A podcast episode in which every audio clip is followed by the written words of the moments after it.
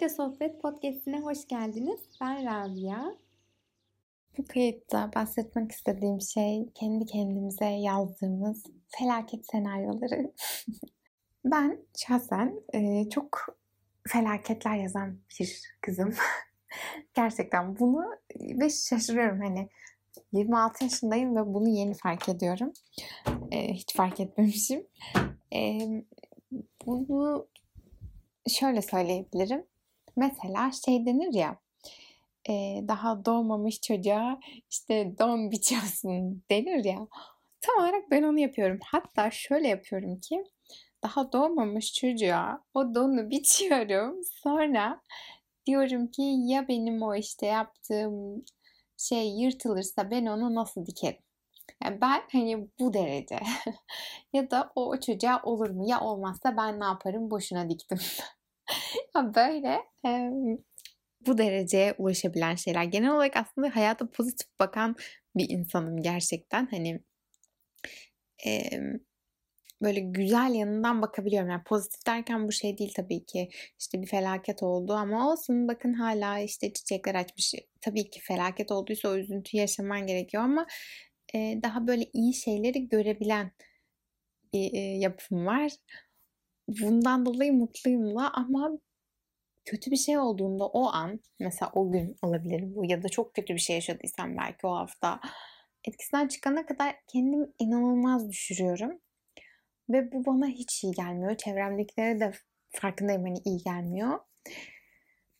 Ee, mesela şöyle bir örnek vereyim. Yakın zamanda bu kaydı ne zaman yüklerim, ne zaman paylaşılır, siz ya da ne zaman dinliyorsunuz bilmiyorum ama yakın bir zamanda bir deprem oldu e, aslında bize çok yakın olmayan bir şehirde oldu ve e, depremi hissettik. İstanbul'dayım ben. İstanbul'da hissettik. E, daha doğrusu ben çok hissetmedim. Sadece böyle hani kapının sallandığını fark ettim ama gerçekten şahsen kapıyı gerçekten sallayan bir depremdi ama ben e, hissetmedim.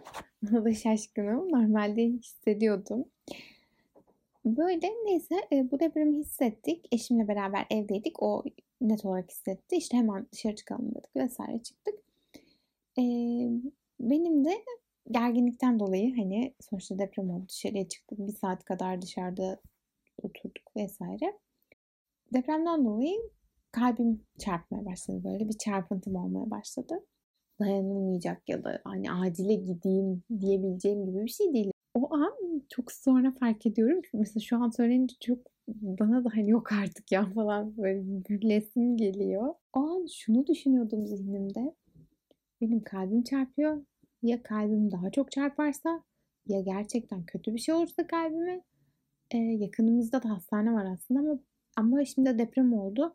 Ya tekrar deprem olursa işte işte hastanelere bir zarar gelirse ve benim kalbim çok çarpar, çok kötü olursam işte kalp krizi geçirirsem ve hastaneye gidemezsem hani tekrar deprem olacak. Benim kalbim çok kötü olacak. Kalp krizi geçireceğim ve hastaneye gidemeyeceğim. Yani olan şey sadece hiçbir evi yıkmayan bir sallantı. Yani benim bulunduğum ortamda değil.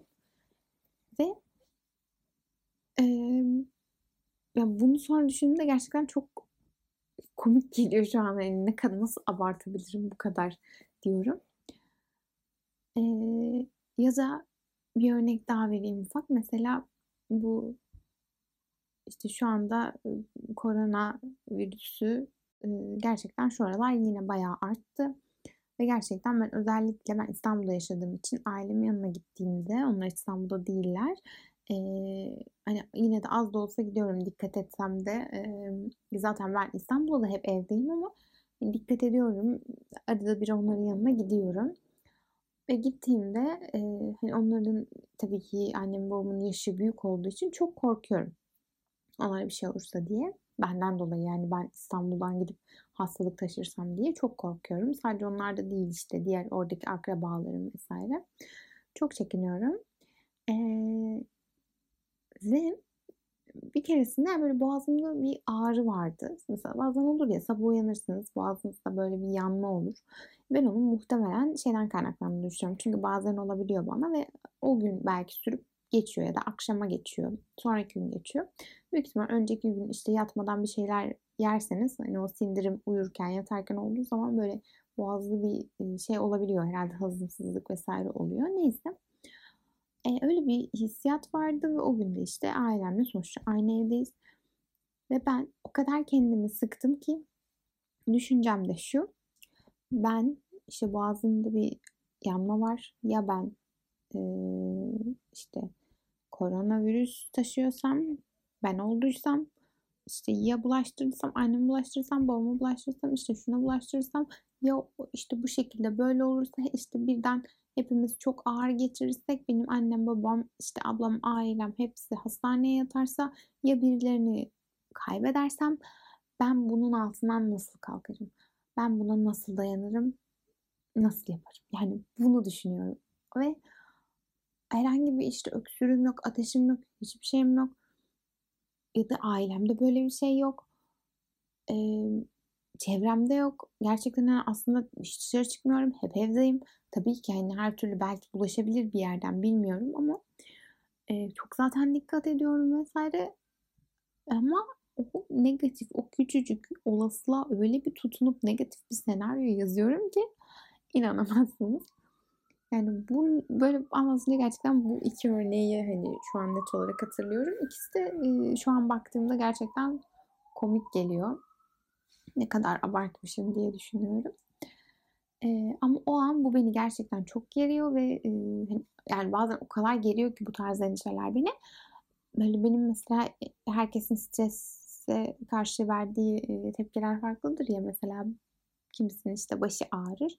Benim mesela midemde böyle yanma falan olur stresle, stres durumunda, üzüntü durumunda vesaire.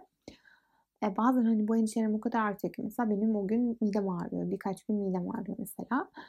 Eee, bunun olmasını istemiyorum çünkü bu beni kötü etkiliyor. İşte sonra ondan onu unutma süreci bilmem ne. E, o günüm zehir oluyor. Böyle kendi kendime fikirlere kapıldığım için o gün keyifsiz oluyorum. O günüm kötü oluyor. İşte e, bedenime zarar veriyor vesaire. Bunun olmasını istemiyorum.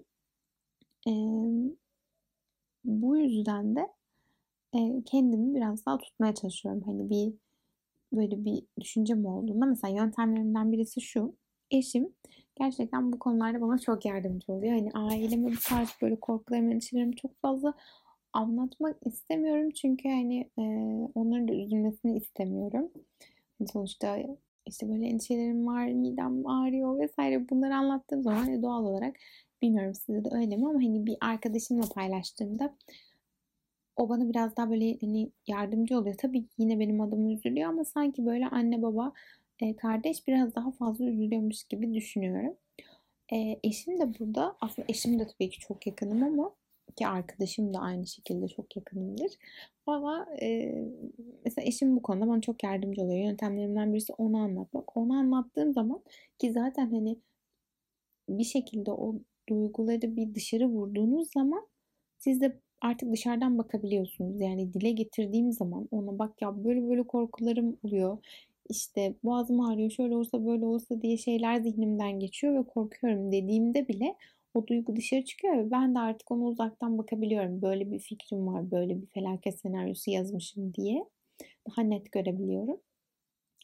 Ee, ve onu anlattığımda hani genelde bana hani e, o yazdığım senaryoyu destekleyen ve desteklemeyen şeyleri söylüyor. Yani işte deprem oldu, senin kalbin çarpıyor, bir daha olursa hastaneler işte kapanırsa, kalbin kötü olursa falan ne yaparız gibi.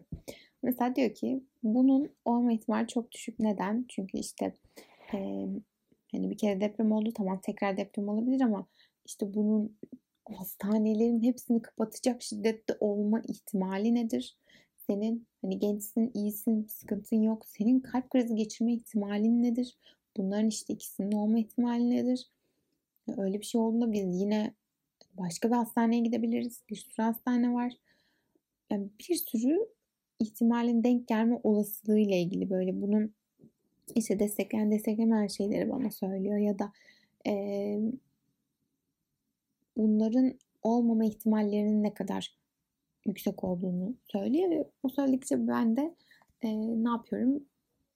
O kötü inancımdan, işte, o felaketleştirdiğim senaryodan uzaklaşıyorum. Bu açıdan çok yardımcı oluyor ve bir süre sonra şunu fark ediyorum. Hani, onun yaptığı bu yöntem bir süre sonra o yokken de benim zihnim de bu yöntemi uygulamaya başlıyor.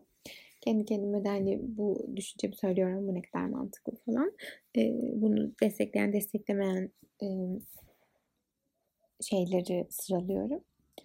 Bu da çok iyi geliyor. Yani, iyi yönden bakabilmek, iyiye yorabilmek, olmamış şeyleri şeylerin tasasını tutmamak, bu tarz şeylerin hayat kalitemizi çok yükselteceğini düşünüyorum. Bir de şu vardır ya, hani, bir şeyin korkusu, hayali de aynı şekilde o şeyden daha, eee, yoğun olabilir. Yani, bunu yakın zamanda, eee, ablamla konuştum o söyledi bana bunu.